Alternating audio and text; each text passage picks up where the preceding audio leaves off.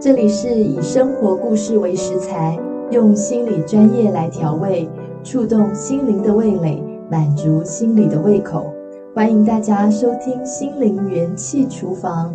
我是普世光，智商心理师。以后每周五有我与您共度时光。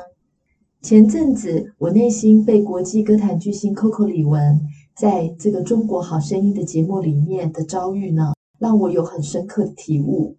尤其是我的专业就是处理霸凌的议题，所以有许多职场还有学校受霸凌的人来找我，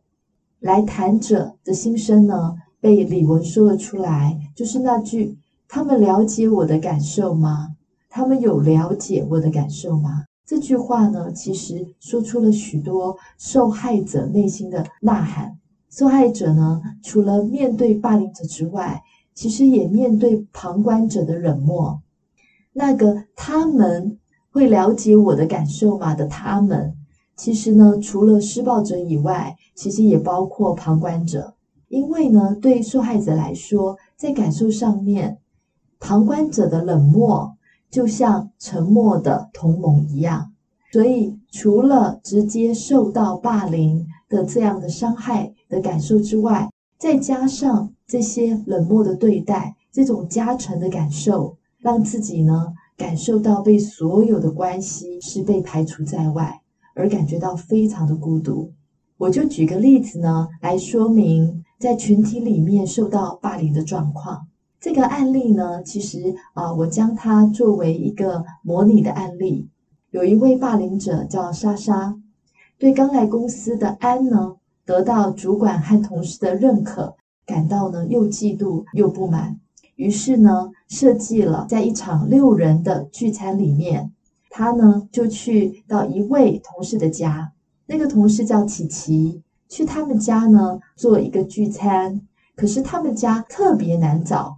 所以呢莎莎呢就通知其他的人集合在一处，那大家聚集之后再一起过过去。唯独呢，就是不告诉安，就直接只是给了安琪琪家的地址，而且呢，莎莎呢还说谎告诉其他的人说，哦，他们在聚集的时候，他说安，他说他会迟到，莎莎就告诉大家说，哦，我已经告诉安安，有什么状况的话，呃，就联络我就好了，所以呢，他就成为安的唯一窗口。于是安呢，他在努力找到了这个琪琪家的地点之后，狼狈地进入了室内。莎莎呢迎向前来，就问他说：“你怎么现在才来？”莎莎借此演了一场戏。后面呢就说安责备他，所以呢莎莎觉得很难过，觉得被责备没有安排好这个路线，让安呢找了很久，所以呢他很伤心，要先走了。就让这个气氛变得非常凝重，而且呢，莎莎还示意其中两个人要一起离席，所以一下子就走了三个人了，就只剩下呢另外两个人。那另外两位呢就被其他的人说：“哦，聚会已经结束了，都是因为安害的。”所以在这样子一团混乱之后，结果人都走了，最后安呢也被告知说聚餐已经结束了。所以我们都要走了，所以安呢就在莫名其妙的情况之下，就经历了这个霸凌的事件。所以呢，在这样的情形，就像是混乱的一团迷雾一样。这个其实是霸凌的突出现象，而莎莎成功的让安被贴上了难搞的标签，让原本的好人缘就被完全破坏掉了。在这次的聚餐经验里面，莎莎就是霸凌者。其他呢，四个人呢是旁观者，有两个人其实是被陷害的，一个是安，另外一个呢是被卷入加害霸凌的琪琪。因为琪琪后来也没有追究情况，他也变成了霸凌的旁观者。所以霸凌的情况呢，只要在群体当中都有可能发生。霸凌出现的这种状况呢，必须让大家都有所警觉。如果你是这个聚餐的其中一员的话，你会察觉你也被设计在霸凌的一环吗？所以，其实坦白说，在我们的生活当中，很多时候有一些霸凌者，他借由一些议题来去呢借题发挥，我们呢其实往往不见得察觉到，其实我们也被设计在其中的一环，所以我们对霸凌的这一种操弄是陌生的，也对霸凌旁观者他们所担负的角色，对于受害者的影响，我们其实也不并不太了解。所以我想，也是借这个机会，我们可以来了解、认识一下旁观者的角色跟角度。我们可以怎么样子看呢？根据呢，职场霸凌学会于二零一四年公布的，在美国的职场霸凌调查报告，有六千五百七十万名美国人曾在职场上经历或目睹霸凌行为，其中两千八百七十万人都曾目睹。持续发生的职场霸凌，虽然这是美国的职场霸凌的调查报告，但是在台湾很多不同的公司企业里面，或者是在学校当中，也都会看见有这样子的行为。所以，那个目睹持续发生的霸凌，你也是其中之一吗？尽管如此，我们仍面对霸凌感到迷惘。甚至当我们成为有力的旁观者时，我们也不知道该如何挽救这个局面。主要的原因呢，是因为旁观者呢会有三个无知。第一个呢，就是会不相信人会这么恶，所以呢，往往呢，当受害者去跟旁观者表达他的遭遇的时候，因为不相信，怎么可能他会发生这样子的事情，所以呢，往往他的反应会是说。不会啦，这怎么可能？平常他人都蛮好的呀，你是不是怎么了，让他这么不高兴？因为呢，没有发生在自己身上，所以很难想象平常周围的同事呢会使出这么恶劣的手段。第二呢，是担心会卷入这个事件，所以往往这个旁观者有的时候听到。这个事件的发生之后呢，他因为担心自己会是呢下一个被霸凌的对象，所以呢反应上面往往想要用使息事宁人的方式，甚至呢在这个话题上面，或者是呢在关系上面退场，就是不再接近这个受害人了。第三个无知呢，就是其实不知道该怎么反应，所以往往就只能听一听，没有去给予有力的帮助。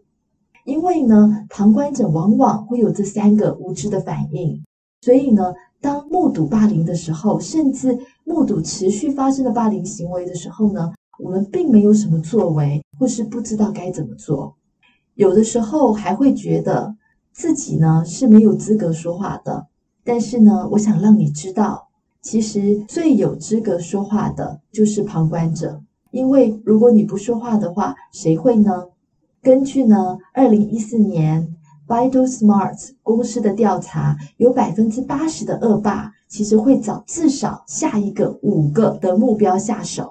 所以呢，当你默不作声、无所作为的时候，看起来就好像跟恶霸联盟一样。你知道这会代表一个含义，就是恶霸知道你也很怕他们，或者呢，你是赞同他们的行为的。而这样的沉默传达出来的讯息。对受害者来说是很糟糕的，就好像是你并不在乎他们受到了什么样的对待，甚至你同意他们活该就该被霸凌。所以呢，当你能够开口说话或介入的时候，就是告诉这些霸凌者，你不会容忍霸凌行为，你对受害者的表现是你在乎，而且同时你也让恶霸知道你并不想成为下一个目标。所以，最聪明的预防措施，就是在你具有最客观立场的时候，将它说出来。若是呢，你并不想直接面对恶霸的话，可以寻求资深的经理或者是公司的人资部门专员的协助。如果你担心会遭到恶霸的报复的话，其实现在呢，就需要克服这个恐惧，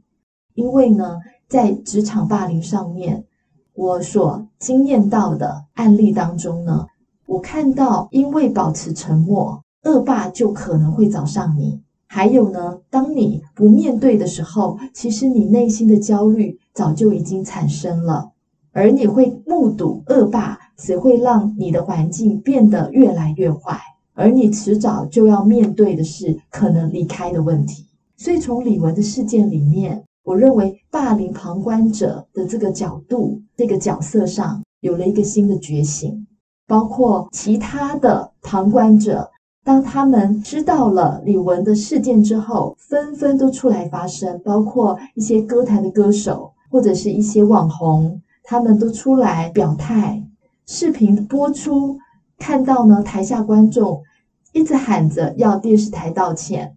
也从上市股价的下跌反映出了群众对霸凌的愤怒。因为当社会如果没有正义，这个社会就会腐败啊。当职场、学校环境没有尊重和原则，这个环境就即将面对的就是越来越糟的状况。这家公司要面对的就是人事的败坏，好的员工会被逼走，这家公司的营运势必会大受影响，只是早晚的事而已。我们其实需要成为正直的旁观者，因为旁观者更有立场，比较公正客观，可以。削弱恶霸的气势，